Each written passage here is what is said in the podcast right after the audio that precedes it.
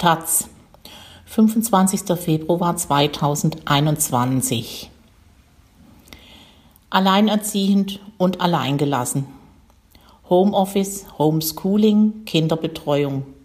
Die Corona-Maßnahmen und die dadurch entstandene Mehrfachbelastung haben die Probleme der 2,6 Millionen Alleinerziehenden in Deutschland noch einmal verschärft. Wir haben mit drei alleinerziehenden Müttern über ihren Alltag in der Pandemie gesprochen. Protokolle Carolina Schwarz. Mein Kind fühlt sich zurückgewiesen. Eva Maria Vogt, 37, Juristin Mainz. Unser schlimmstes Erlebnis in der Pandemie war die Quarantäne für mein Kleinkind im September. Nach einem Covid-19-Fall in der Kita war es eingesperrt in unserer kleinen Stadtwohnung. Für mich als alleinlebendes Elternteil gab es keinerlei Entlastungsmöglichkeiten mehr, da keiner in die Wohnung durfte und das Kleinkind nicht allein gelassen werden konnte. Ich arbeite in Mainz für die evangelischen Landeskirchen in Rheinland-Pfalz und habe einen achtjährigen Sohn, für den ich im Alltag allein verantwortlich bin und ein zweieinhalb Jahre altes Kleinkind, das zwischen meinem Mann, der in Schweden lebt und arbeitet, und mir pendelt. Während der Quarantäne meines jüngeren Sohns konnte ich meinen Zweitklässler auch nicht mehr zur Schule bringen und der voll berufstätige Freundinnenkreis konnte das nicht auffangen. Mir blieb also nichts anderes übrig, als es bei Verwandten unterzubringen. Die Quarantäne wurde nach einer Woche aufgehoben, weil ich dem Gesundheitsamt nachweisen konnte, dass mein Kind keinen Kontakt hatte. Das hätte besser ermittelt werden müssen. Der Kleine fing an, in dieser Zeit wieder an einzunässen. Damit kämpfen wir bis heute. Doch auch ohne Quarantäne ist unser Alltag herausfordernd. Mein älterer Sohn begreift zwar schnell, doch trotzdem brauche ich für vier Stunden Berufstätigkeit sechs Stunden Zeit, wenn er neben mir sitzt. Er unterbricht meine Arbeit mit seinen Fragen, was für mich bedeutet, dass ich immer wieder den Faden verliere. Für uns beide ist das eine enorme Belastung, denn mein Kind fühlt sich zurückgewiesen und ich mich von ihm gestört. Das bekommen wir beide zu spüren. Wir haben mehr Konflikte, die Stimmung ist deutlich gereizter. Durch die Corona-Maßnahmen sind wichtige Hilfsstrukturen für uns weggebrochen und die Kontaktbeschränkungen nehmen nicht genug Rücksicht auf verschiedene Familienformen, sondern sind zu sehr an der Zwei-Eltern-Kleinfamilie orientiert. Wir sind immer schon der eine Haushalt, zu dem nur noch eine andere Person dazukommen darf. Seit Montag geht mein Sohn nun für zwei Tage die Woche wieder in den Präsenzunterricht das wird zumindest die Homeschooling-Tage entspannen, weil er dann konkrete Aufgaben mitbringt. Diese Krise hat verdeutlicht, dass alle Forderungen, die Alleinerziehende schon vor der Pandemie gestellt haben, jetzt noch dringender geworden sind. Das reicht von steuerlichen Entlastungen, angemessenerer Unterhaltsberechnungen für die Kinder, besserer Altersvorsorge bis hin zu Ganztagsbetreuungsangeboten im Grundschulalter aber auch für maßnahmebedingte Probleme fehlt es mir an Lösungen und Begleitstrategien. Von der Politik kommt nur wenig Hilfe, der Kinderbonus beispielsweise, der nur zur Hälfte bei den Alleinerziehenden ankommt, reicht häufig nicht einmal aus, die Lohneinbußen für Freistellungen, in Klammern, Kinderkrankengeld ist nicht der volle Lohn, zu kompensieren, geschweige denn für Entlastung oder Erholung Dabei sind die meisten Eltern inzwischen sehr erschöpft. Immer wieder muss ich Pause machen. Mandy K., 37, Angestellte im öffentlichen Dienst, Gera. Manchmal denke ich, dass ich noch ganz schön Glück habe. Da ich im öffentlichen Dienst arbeite, muss ich auch im Lockdown nicht um meinen Job bangen, habe durchgehend Lohn bekommen und konnte meinen fünfjährigen Sohn in die Notbetreuung geben, während meine zehnjährige Tochter zu Hause geblieben ist. Anstrengend ist mein Alltag als Alleinerziehende und Alleinverdienerin trotzdem. Jeden Morgen um 5.30 Uhr klingelt mein Wecker. Um 6 Uhr locke ich mich zum ersten Mal in meinen Rechner ein, um in Ruhe zu arbeiten, bevor die Kinder wach werden. Ab dann beginnt für mich ein Tag mit Lohnarbeit, Kinderbetreuung und Haushaltsaufgaben.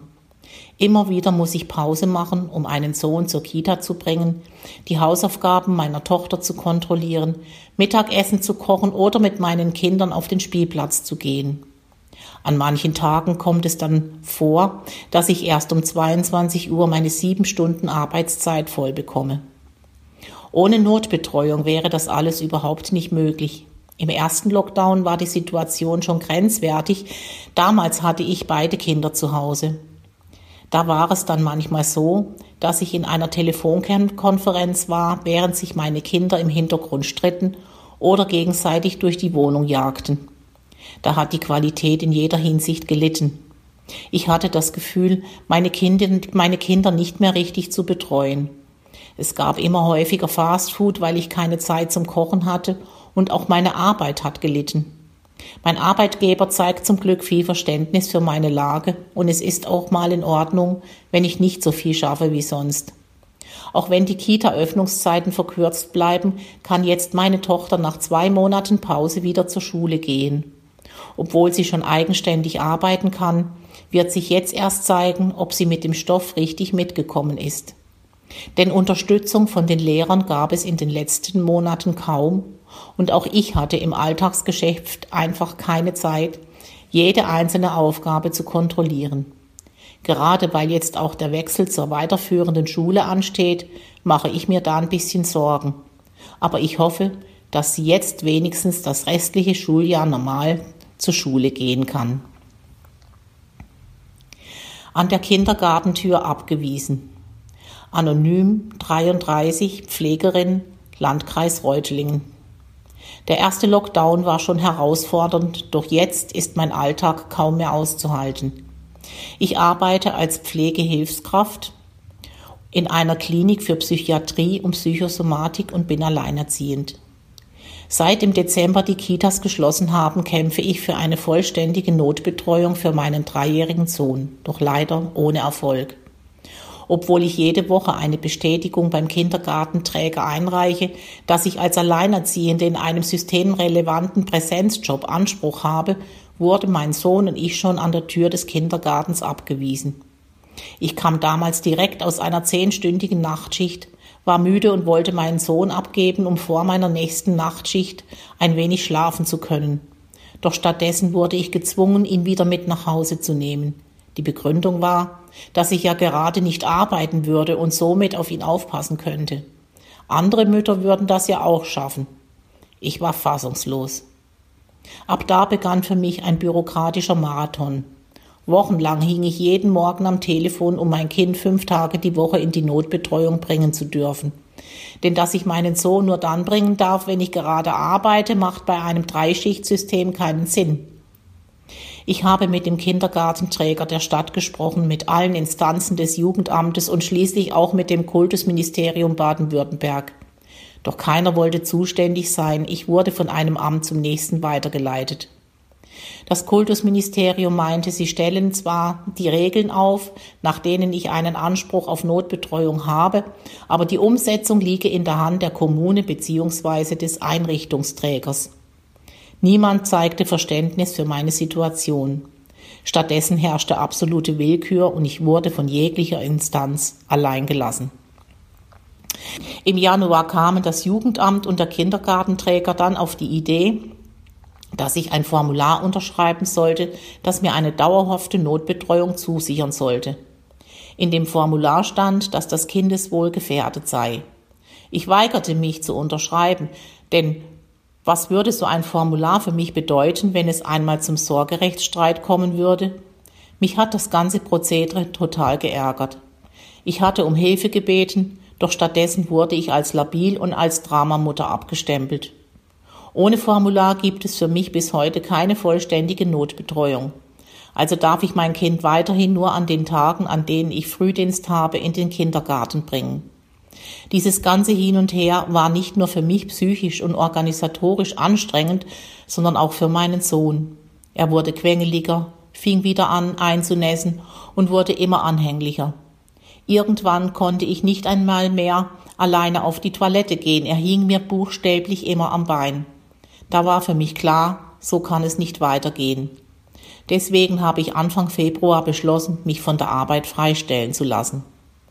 Jetzt kann ich mich um meinen Sohn kümmern, doch wie ich meine Miete nächsten Monat bezahlen soll, ist mir nicht klar. Ich habe zwar einen Lohnausgleich bei der Krankenkasse beantragt, doch ob und wann der bestätigt wird, weiß ich nicht. Deswegen gehe ich jetzt nach zwei Wochen wieder zur Arbeit. Meine Mutter, die selbst Krankenschwester ist, hat sich nun Urlaub genommen und passt auf meinen Sohn auf. Seit der zweite Lockdown gestartet ist, heißt es überall, das Kindeswohl stehe an erster Stelle. Und man wolle es den Familien dieses Mal einfacher machen, ohne große bürokratische Hürden.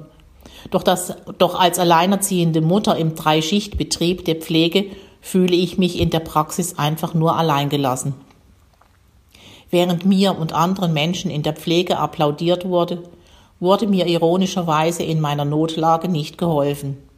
Jetzt öffnen die Kitas in Baden-Württemberg wieder und ich kann nur hoffen, dass es auch dabei bleibt. Denn noch einmal halten wir das nicht aus.